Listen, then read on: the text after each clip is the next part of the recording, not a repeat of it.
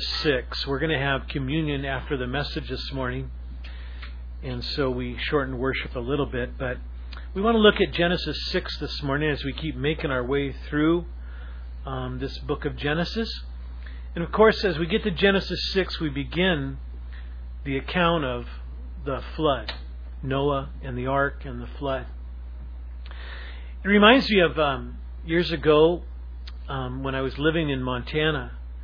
Uh, Wink and I uh, lived in about the center of the state in Great Falls, and we used to uh, take the kids of the church um, out into this ghost town east of uh, Great Falls, and it was just a awesome place, and uh, it had a great creek running through it, and this ravine surrounded by mountains, and we could dam up the creek before the that was in the days before the EPA would complain and uh, there were rocks that were you know kind of mossy and slimy, and so we could slide down them and just have a great day. But I remember this one day we went there that Wink's brothers and some other of the boys decided they'd climb up the side of one of these mountains, and so they made their way up, and they went up so high that you first of all had to stare to even find them, and then when you did find them, you just see these little dots of color amidst this kind of grayish brown background. And it was not only amazing that they had gone up that far, but never forget when they came down, and Wink's brother in Eugene, Oregon, still has one of them. They came down with these rocks about this big that were literally full of seashells. Matter of fact, the rocks have more seashells in them than rock, if you will. It's not like there's a shell here or there. They're almost all seashell, and yet they were rocks. And of course, that's amazing because it's Montana. and we know that up in the mountains of Montana, the oceans are a long ways away. But of course, it speaks to what happened to this earth at one time, as God caused a flood to become to come upon the earth. I was thinking as we get into this that there are those that push aside the account of the earth being flooded. It's just like they think it's a ridiculous fable in the Bible, like they do with so many things. So some people could take the book of Genesis and believe that there's a God and even believe the creation account. But when it comes to the flood, they have a problem with it. And yet, I want you to know as believers that you do stand on solid ground by holding to the fact that the Bible talks about it and you believe it. What I mentioned to you about finding those rocks is evidence that our geological record uh, points to a flood, that in this earth at one time there was mass devastation that took place and it brought a change in the universe. Um, I think of other things uh, that point to documenting the flood. That Jesus himself spoke of the flood in Matthew 24 when he said, The coming of the Son of Man will be just like what? In the days of Noah. When in the days of Noah, the flood, they were eating and drinking, marrying and giving in marriage until the day, that day that Noah entered the ark. And so, again, some may say, well, that's using the Bible to support the Bible. And yet, we have to admit that the Genesis account is thousands of years before what Jesus said there. And again, you have documentation from other manuscripts, different manuscripts, basically documenting the same thing. The prophets, again, another account. Those of you that went to see the Dead Sea Scrolls saw the book of Isaiah there, or portions of it. And it was Isaiah the prophet that said in Isaiah 54, For this is like the days of Noah to me, when I swore that the waters of Noah would not flood the earth again. And so I've sworn that I will not be angry with you, nor will I rebuke you. And so again, we have one more source. Then we can go to the apostles. We think of the apostle Peter, what he said in 1 Peter 3.20, who once were disobedient with the patience of God, kept waiting for, waiting in the days of Noah. And then often it has been discovered that in ancient civilizations, they have found documentation that these ancient civilizations very often have some type of flood uh, tradition within their records. And so, starting in Genesis 6, we, we come to this very thing the, the flood of the earth, when God wiped out mankind um, underwater. And God brought it about because the wickedness of mankind had reached such a height that God could no longer just stand back and let it continue. And so it says in verse 1 it came about when men began to multiply on the face of the land and daughters were born to them. And so um, we see that the earth is multiplying. And of course, we know the account tells us that the wickedness of man was increasing, verse 5. That that was all man was about was wickedness. And so God then brought, and we wonder that, you know, how bad was it? And we know it is because of what we're going to see uh, that verses 1 through 4 are talking about. As we go from chapter 5 into chapter 6, and you need to understand, like verse 1 has said, there has been, uh, the earth has multiplied. It really, you go from the middle of verse chapter 3 into verse, uh, chapter 6, I'm sorry, and you have 1600 years that have passed. So you and I can read these accounts in just a matter of minutes, but we forget they're dealing with hundreds of years. And in that time frame, like it said in verse 1, man had multiplied. And if you think that man had the ability to live into his hundreds, and that meant he had the ability to keep multiplying up into those old ages, what we consider old age, you realize then some project that literally there were millions of people upon the face of the earth when the time of the flood uh, came. And so verse 5 tells us that. And it doesn't necessarily say that man was wicked in verse 5, but just that, I mean, verse 1, but just that man was multiplying.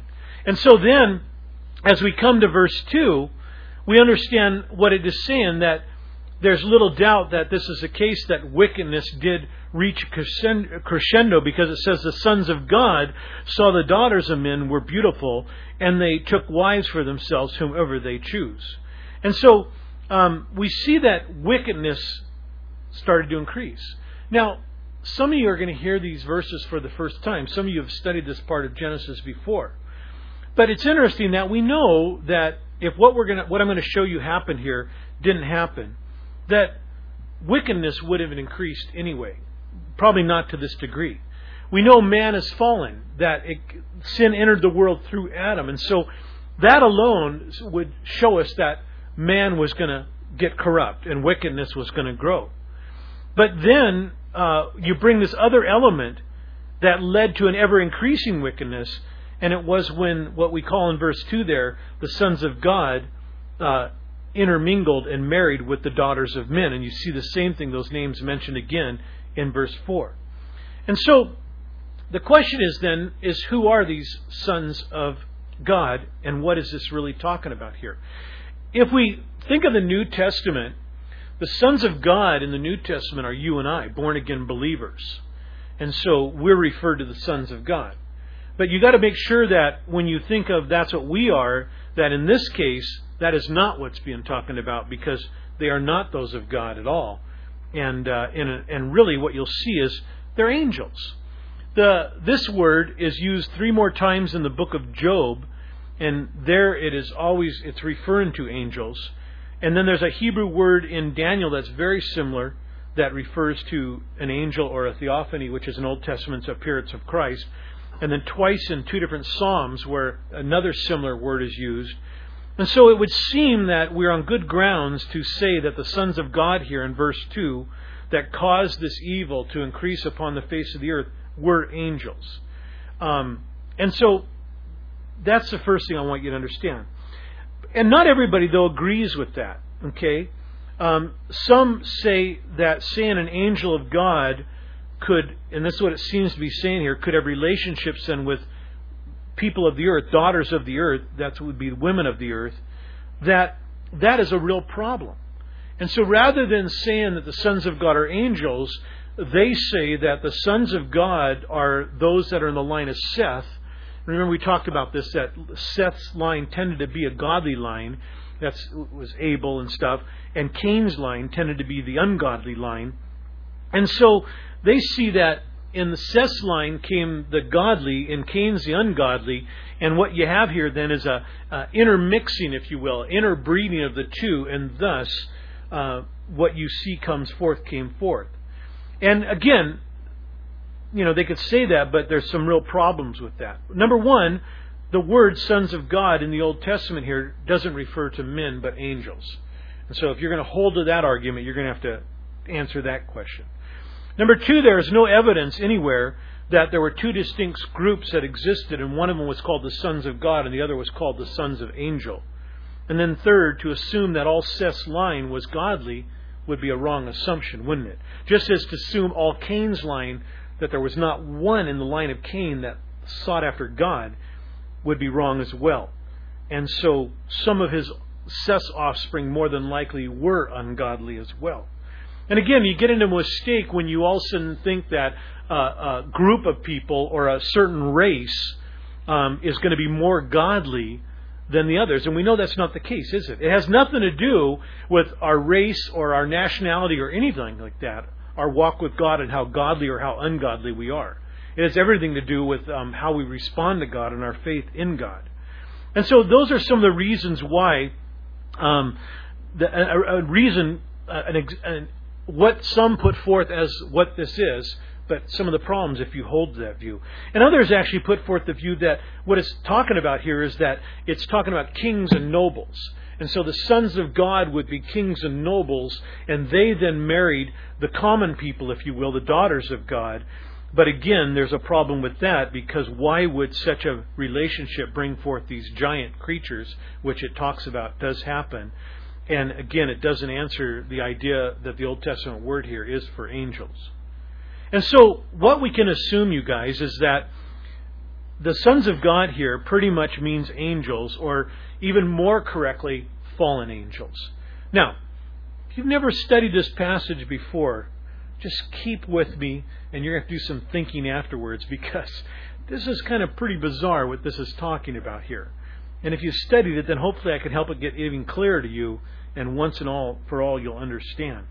But these are fallen angels, and we know this because you see the activity uh, that comes forth in verse 2, taking themselves wives and having sexual relationships with them in four, verse 4 all of which would be opposed to God. And so we've identified that the sons of God refers to angels, and then by their activity we can assume that they are fallen angels. So we're on good ground across the board with at least that much.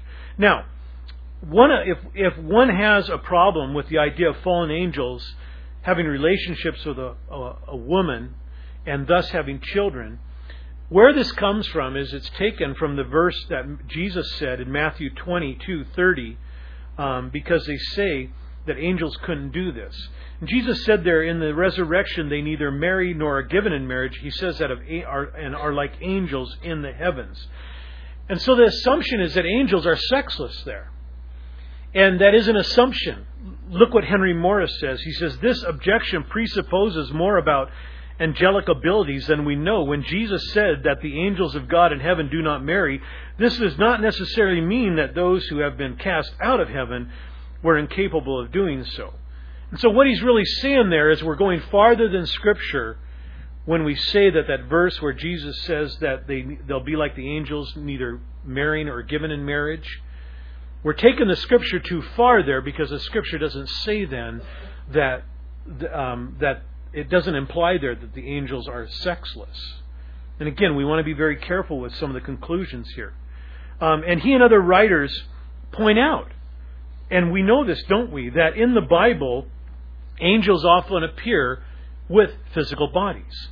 As we get to uh, Genesis 18, we're going to see that Abraham will actually eat with angels. We think of the count of Sodom and Gomorrah. And when in Sodom, uh, angels went to warn Lot. They had the appearance of men, and the men of the city wanted them to come out so they could have homosexual relationships with them. We think of Hebrews 13:2 in the New Testament that it says that some have entertained angels, in other words, shown hospitality to angels and not known they have done so. And then of course this appearance of Jesus uh, of angels after Jesus' resurrection. And so we see that angels can take on the appearance of man. Henry Morris says angels are always described when they appear as men, as the pronoun he is always used in reference to them. They have been given the given by God the capacity of materializing themselves in masculine human form and when uh, when occasion warrants. And even though their bodies are not under the control of the gravitational and electromagnetic forces which limit our bodies in this present life. And so it would seem that what we have here is just that and again, listen, I said it would seem, I'm going to show you something, that then it looks like you have fallen angels entering into sexual relationships with human beings, and thus you have a giant breed and a wickedness that God had to deal with, okay? And again, this obviously wasn't God's will that this would take place. But fallen angels, think about it, they don't care about God's will, do they? They are really following who's their leader? It'd be Satan. And very likely, and again, think this through because this is you, you have to think about what's going on. Very likely, to a degree, we have an attempt by Satan here to stop the will of God from being done. Remember, Satan knew back in Genesis 3:15 that one day through the seed of woman he would be destroyed. Remember that? We talked about that. And so then when you go to chapter 5 and you look at verse 29, go ahead and peek at that.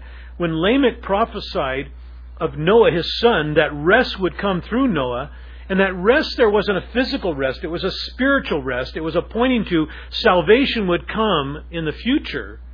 It isn't hard to see then that Satan and his angels could fear that their victory was about ready to slip away. And so they did what we read of here. There was this incredible wickedness taking place. Henry Morris points out that in the days of Noah, such an awful eruption of abnormality and wickedness burst forth on the earth that it could only be explained by a demonically supernatural cause. And so, again, um, it could be that there was this interbreeding going on. And again, this is weird, isn't it? This is strange. This is the stuff of Hollywood, and yet, um, you know, Hollywood never comes up with anything original. You know, they're just kind of God always beats them, and the true life always beats them.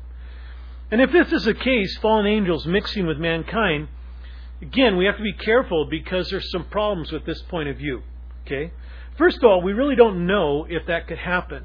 As much as you can't say that Jesus said that they'll be neither marriage nor given in marriage because we'll be like the angels in heaven, we, we can't say, well, that says they're, they're sexless.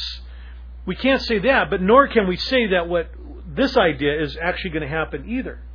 And the other thing is, it really creates a problem uh, theologically of what does God do then with a, a, a half breed race, if you will.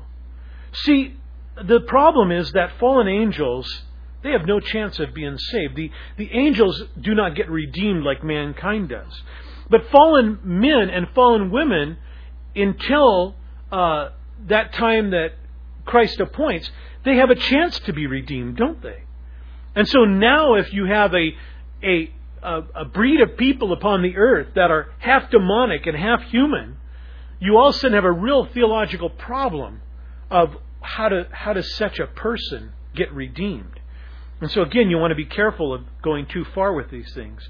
And so, then, what could be a, a possible answer? And this is where I kind of lean is another possibility, then. It is definitely demonic activity is involved because we know these are fallen angels. But really, what might be happening then is you have a possession of mankind, uh, to a segment of mankind. And so these fallen angels, and it's really believed there were a group of them, not only possess certain men, and they would then possess certain women. Thus, they would enter into sexual relationships and then come forth, and then they would go and on and possess the children as well. And again, that is probably a safer ground to stand on than the idea that you ended up with a half breed race, half demonic and half um, human. But that is a possibility. And so, again, whether it's fallen angels that were breeding with mankind or a possession of mankind and mankind's offspring, what we can agree upon and be assured of is that wickedness was increasing. And man was corrupted against God. And it says, really, he was totally bent that way. Every thought was towards evil to the point where God had to step in and say, enough is enough. And so we go on, verse 3 the Lord said, My spirit then will not strive with man forever, because he also is flesh. Nevertheless, his days shall be 120 years. And so, this incredible thing taking place, population exploding, wickedness exploding, God stepped in and basically said, I'm going to put an end to it. I will not strive as I've strived with man uh, much longer. And really, he says then that uh, his days will be 120 years. And there's a couple of ways of looking at. Some see the 120 years as now God would change the length of man, and there's some credibility to that because after the flood, and you do your homework later and you see the number of years man lived, it does get shorter and shorter, and it does pretty much eventually fall into that 120 years or less. But it very likely could also be that that Noah, uh, it is also that in 120 years, God would bring about the flood that he's talking about. And so he was warning man that, uh, you know, there's a time that I'm going to come and I'm giving you a warning. And again, I thought about this that, you know, there's a lot of criticism with this story and people, the idea that God would wipe out man from the face of the earth like this. But, you know, those that do that never seem to acknowledge that by giving man a period to repent, and we could debate whether that's what the 120 means or not, we know there was time. Noah didn't build this ark overnight. But it shows us that God's grace, even in the face of judgment, is there. Given man time to repent, time to turn. And, and if you think of Noah building the ark and what it would have took, you realize Noah's ark was the first billboard on the face of the earth. You say, well, how so? Well, because as he started to build that, every day those that were able to see it, and not everybody could see it. You have to understand if the population is this big, man is scattering through the face of the earth, so it's going to be a limited number that are in the area where the ark is actually being built.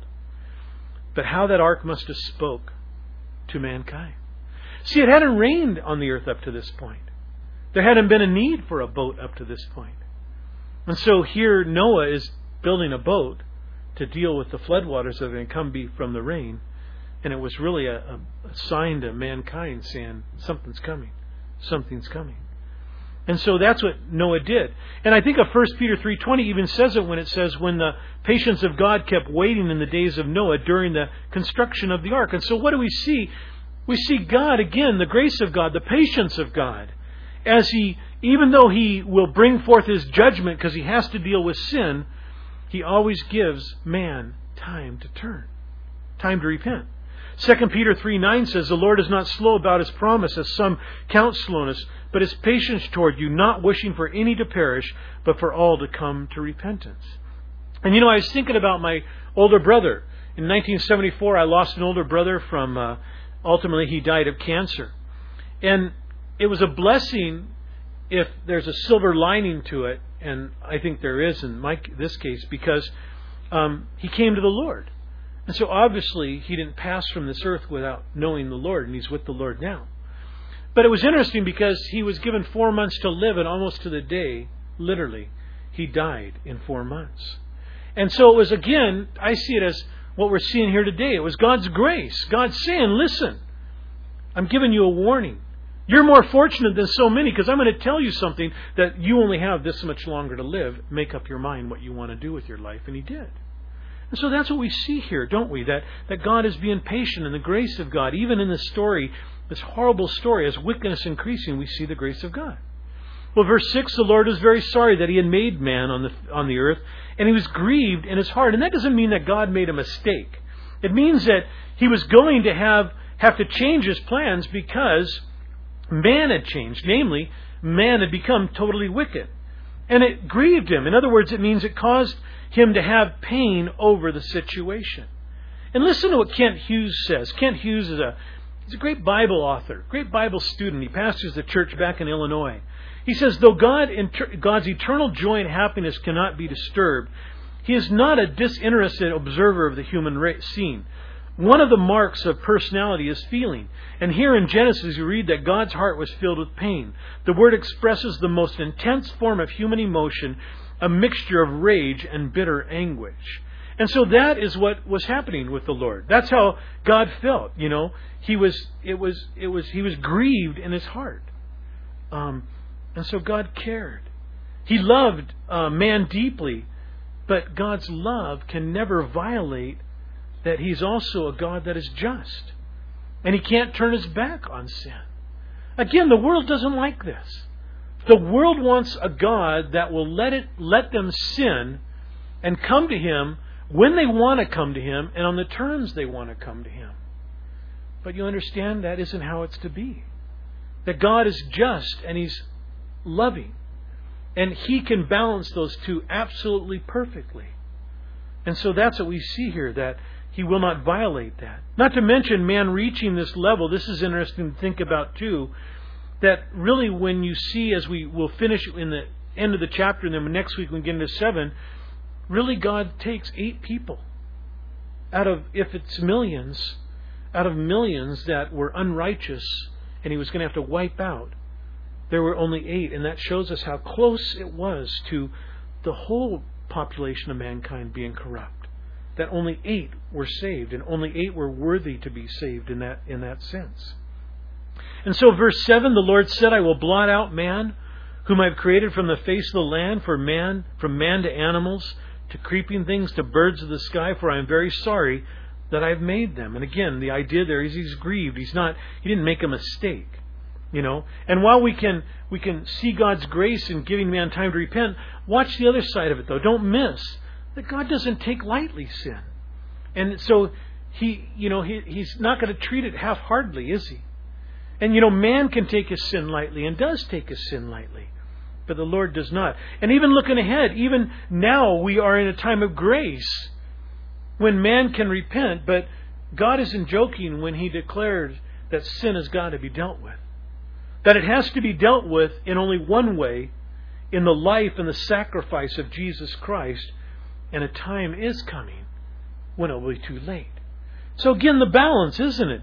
We don't want to just think that you know, it's just all grace and all that, the goodness of God, and that He just kind of doesn't look at sin much. Again, you can't do that with God. He's got to deal with both if He's truly God. We go on verse 8, but Noah found favor in the eyes of the Lord. And don't you love it when the Word does that? It does it often.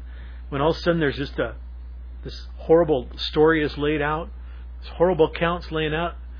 You could hear God telling the story, but then all it says, but Noah, and now, what does he say? Found favor in the eyes of the Lord. And understand, it wasn't because of what Noah did. It wasn't that he, he was doing good and God said, Oh, Noah, you're such a good man, I want you. That, that wasn't the case at all. You know, remember, it, it was of Enoch that it said he walked with God, and that meant that Enoch was intimate with God. And here, look at verse 9. It says there are these are the records of the generations of Noah. Noah was a righteous man, blameless in his sight, and here it is Noah walked with God. And so it wasn't by Noah's works, it wasn't by Noah being good, but it was because of Noah's faith. He walked with God, he believed in God, he was intimate with God, that God then would take him and his family and use them to repopulate the world. Hebrews 11:7 tells us in the list of faith that Noah was a man of faith. By faith, Noah, being warned by God about things not yet seen, in reverence prepared an ark for the salvation of his household, by which he commended, condemned the world and became an heir of righteousness, which is according to faith. And so it goes on, verse 10 Noah became the father of three sons, Shem, Ham, and Japheth. Now the earth was corrupt in the sight of God. And so it's just telling us again what we just saw. And the earth was filled with violence. God looked on the earth, and behold, it was corrupt, for all flesh had corrupted their way upon the earth.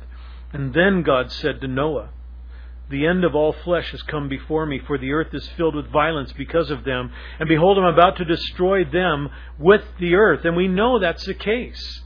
So often we see floods, and a flood can rise, and it could do its destruction, but then when it, the water recedes, the land is still there, and pretty much everything looks the same, other than buildings are destroyed. But in this case, that wasn't so. Not only did it did wipe out mankind, but it changed the face of the earth. Make for yourself, then he says, an ark of gopher wood, and you shall make the ark with rooms, and you shall cover it inside and out with pitch. This is how you shall make it. The length of the ark was to be 300 cubits, its breadth 50 cubits, its height 30 cubits. And you shall make a window for the ark, and finish it to a cubit from the top. And set the door of the ark in the side of it, and you shall make it, lo- it with lower, second, and third decks. And behold, I, even I, am bringing the flood of, of water upon the earth to destroy all flesh in which is the breath of life from under heaven, everything that is on the earth shall perish. And so, because of man's corruption, reaching such an incredible height and such an incredible wickedness and encompassing almost all of mankind, God would bring forth this flood, wiping out mankind. And notice changing, like I said, verse 13, the earth. But he would save Noah. And he would save Noah's family, eight people with the ark. And you know, really, the ark, if you're a Seattle person, especially like myself, growing up in Ballard and being familiar with Foss Tug and barges, you know, that's all the ark was. Now, the ark was an incredible barge, okay? It wasn't like what we think of, but that's really what it was. It was an incredibly designed barge. It wasn't a boat. It wasn't a ship. You know, it was like a floating box. It was designed to carry and not be propelled. It was more about storage and floating stability than speed and navigation. Why? Because God would take care of that. God would guide it in its path and move it along and get it to where it needed to go when the floodwaters receded. And the details show us that God knew what he was doing. He, Noah was told to make it out of gopher wood, obviously a wood that was on the earth at that time. And we don't know anything about gopher wood, other than the fact that you could probably assume it was some type of hardwood, because that's usually what they build boats out of. It had multiple rooms. Again, think about that. Keeping the animals separate, as you don't put all animals together. And keeping man separate from the animals. It had a length. God said it's going to be this long, this wide, this height. It translates to 450 feet long, 75 feet wide, 45 feet high, providing the perfect dimensions for both cargo and endurance for various types of cargo. A cubit is, depending who was king during the time, it was from the tip of the middle finger to the elbow, and usually a man's, and it's usually around 18 inches. And so, again, depending who was in power at that time, that's how it was built, but that's what we're told about it. And it had windows at the top, no doubt for air and light. And again, God had it covered, didn't He? You imagine being in the ark with hundreds of animals? You'd want a little air, wouldn't you? You know?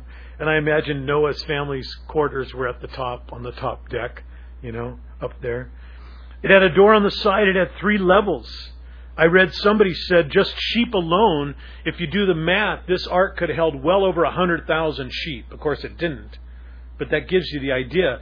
And it would be a great exercise and for you that like mathematics to do some calculating and, and take the dimensions of the, the ark, figure out the floor space times three, start calculating the size of different animals and stuff, and I think you'll be amazed of how many animals this barge, this good barge, don't get me wrong, um, could hold.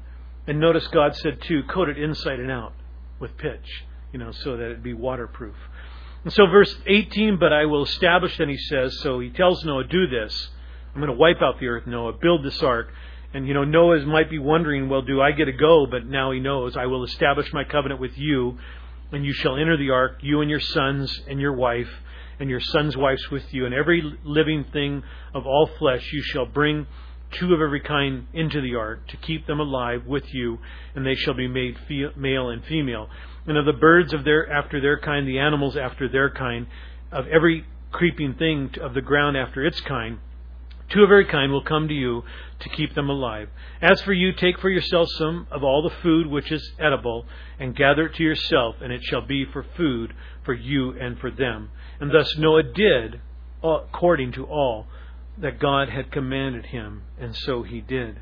And so, what was tragic I think we can only begin to imagine. I don't think our world today is like what we're reading about this morning. I don't think we, it has reached this point yet. But the sinful co- condition of man in such a short time, but then it turns on one like Enoch, a man who walked with God, Noah. And in Noah, there is really incredible encouragement. There is incredible example. You know, in a given morning like this morning, especially here at Calvary, we want to teach you the Word of God. We want you to know the Word of God because I think when you understand the Word of God, when you see how rich it is, how deep it is, how thorough it is, how complex it is, it, it gives you strength in your walk of God, with God. But we also want you to, you know, have something to apply. And I think when we look at the this man Noah, we see an incredible example, don't we? You know, I had dinner with my son and my daughter-in-law, Erin, the other night, and we watched a movie. And afterwards, I posed the question to them and Wink. I said, "Why is it that mankind we love um, we love stories that have happy endings, or we love the hero? We we just love that, don't you? I love to go to movies like that. I love to be inspired in that way, you know. And if Hollywood could have it shot at Noah, they'd probably goof it up. But you know, Noah's like that. Think about it. You know, this is an, a scene that I don't even I don't think we can imagine how bad it was. And yet, here's this bright light in the middle. A man who was still, and like his, like Enoch did, was walking with God. You know, go back to look at verse eight and verse nine again, and let me just close with this, and then we'll take of the Lord's table and show you this. You know, we see the encouragement, we see the example in Noah when we look at those words again that he found favor, he found grace in the eyes of God. And you know, everyone who gives their life to Christ will find the same grace. If you think, oh no, that's, you know, I know you get that grace, Pastor Scott, you know, I'd say, no, you get it too. And God doesn't look at me and say, oh, I get, I got special, well, He probably does see, I got special grace for Scott. He needs a whole lot more, you know. So, but He doesn't do that, see? I heard who said that. I'll talk to you later. You know, but God, God has grace for all of us. No one deserves it. We deserve the opposite. But grace, you guys, looks beyond our faults. And maybe I need to remind you, we all have faults. If you're here today and you don't think you have faults, you have a problem. Because we all have faults. None are righteous, no, not one, the Scripture says. And how we need to walk in that grace, don't we? To receive it daily. And think about that, you guys. You say, Scott, well, what do I do with this passage? Well, there's something you could do. You could spend the rest of your lifetime learning to walk a walk of grace. To be conscious that God has shown His grace to you. Be conscious that God sees you through that those eyes of grace. And what an impact that has on a life. How that makes you see everything differently and how you'll behave so much differently. I think it also says to you and I that not only did he find favor, and again it means he found grace. That's the word there, the first time grace appears in the Bible. Um, but we need to realize that we need to be people who extend grace to others as well. And let me balance that too, because so often when we have to use the, the word as the sword that it is, when the word has to be used to point out a fault or correction, you always hear the cry of some people, Where's your grace? Where's the grace of God? And that's not what this is talking about. That's not what we're talking about. But we want to make sure that we are graceful to people, that our attitude towards people, our willing to forgive people, to look beyond their faults, is always one of grace. Notice too, it says Noah was a righteous man. And it doesn't mean self righteousness, we know that. That would be based on his own doing. But he was righteous because why? He trusted God. He believed in the Lord. You know? And think about it. Even though he was asked to build an ark, there were no rain clouds. It had never rained upon the earth. What did Noah do? He obeyed. Why? Because of faith. And what an example that is to us to do what God says, even if we may not understand why. And our kids are great examples in this way, aren't they? You know, kids so often you give them a chore to do, and the first thing they say is, Why? You know, once they get a little bit older. When they're little, they'll do it. Then as they get older, they question you. Why? You know? Well, just go do it. And you don't want to explain to them all the implications and ramifications of why, but they question you. But here's Noah, and he speaks to us because we're adults, aren't we? And Noah is told to do something, and even though I'm sure he didn't understand everything about it, Nobody had ever built something like this before. And yet he just did it because the one he loved, the one he was intimate with, had said to do it. Notice it says there in verse 9, the record of the genealogy of Noah. Noah was a righteous man, blameless in his time. And it doesn't mean when it says blameless he didn't have any faults, but his character was upright. It was mature. And in Christ, this is what we have. His righteousness becomes ours. And that is how God sees us. It is His power becomes ours. The Spirit's power and becomes ours and comes upon us and resides in us. And if we'll remember that each day, how, how incredible that is. How different it is to go through life and to live a certain day thinking that you're full of fault and full of blame as opposed to realizing, yet while you may have faults and my, while you may have things that you've done wrong, that God in Christ sees you as blameless. And you know that changes the way you look at things. And notice what does it say here? It's amazing this man is such an example. Verse 9 again, it was he says it was blameless, but did you see what it says? In his time. And I've just shown you what the times of Noah were like. There were only eight people. that were considered worthy to be taken into the ark.